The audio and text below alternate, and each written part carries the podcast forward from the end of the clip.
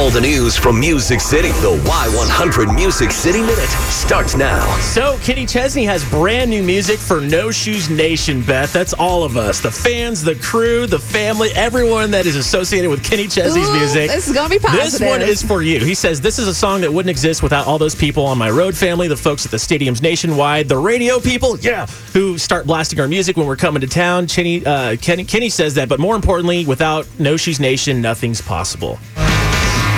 Cheers.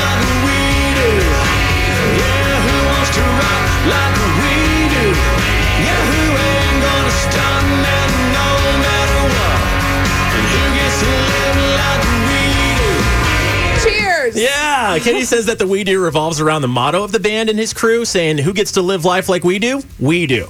so it's like it's it's self-explanatory. It's a great song, simple Simple. I to the it. point, and I love it. And you gotta love Kenny keeping the positive vibes during the, everything going on. And Brad Paisley, speaking of quarantine and just you know being upbeat and making the best of things, this guy is living his best life right now in isolation. So whether it's live performances, doing his wife's hair, now he's actually saluting teachers. He did a, a Zoom. Uh, he's doing a happy hour. Uh, Brad Paisley's happy hour, where he's crashing people's happy hours on Zoom, their meetings and stuff. And he's literally there. There's a picture of him. You'll see this on our Facebook page of him with all these beers and drinks around him. Oh, and he's got the that's Zoom up, and he looks like he's been there for hours, just like going and crashing people's Zoom apps. So if you go to his Instagram, there's a number you can connect with Brad on Zoom and request, and What? he can actually crash. So it's Paisley's Pub uh, Paisley's Pub Crawl. And uh, so this is him actually crashing a Zoom uh, meeting at happy hour with teachers in upstate New York, and he actually uh, had some fun with them. This is awesome. This is like a book club or something? No wonder you need all this alcohol to have your book group.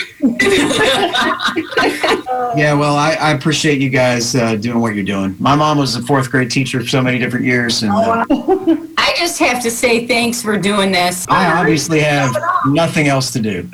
Can you imagine like being in a Zoom meeting and then you see like Brad Paisley's in the crazy? waiting room and Yeah. you're like, uh, accept? Yeah, he has the number like on his page. It's literally right there. So if you uh, message him right now, he'll actually go into your Zoom. It's 615 235 5921. That's okay. It's on our Facebook. No That's one's gonna right. remember Yeah, that. you'll see it. But anyways, if you're writing it, you got it ready. So yeah, Zooms for the Paisley Pub Crawl. Check that out. And Kane Brown, he's in isolation right now, obviously, just like all of us. But he's figuring out, like a lot of people, how much work it takes to have kids. I think I'm growing as a man, growing patience, I guess, um, because with a kid you have to get patience, and it's something that I've never really been great with, but she's helping me out with that a lot. Yeah, Yeah. his, his baby girl Kingsley so adorable, but obviously even the cutest kids can be a terrorist. So you can check out all these stories on our Facebook page in the Music City Minute blog. That's your Music City Minute.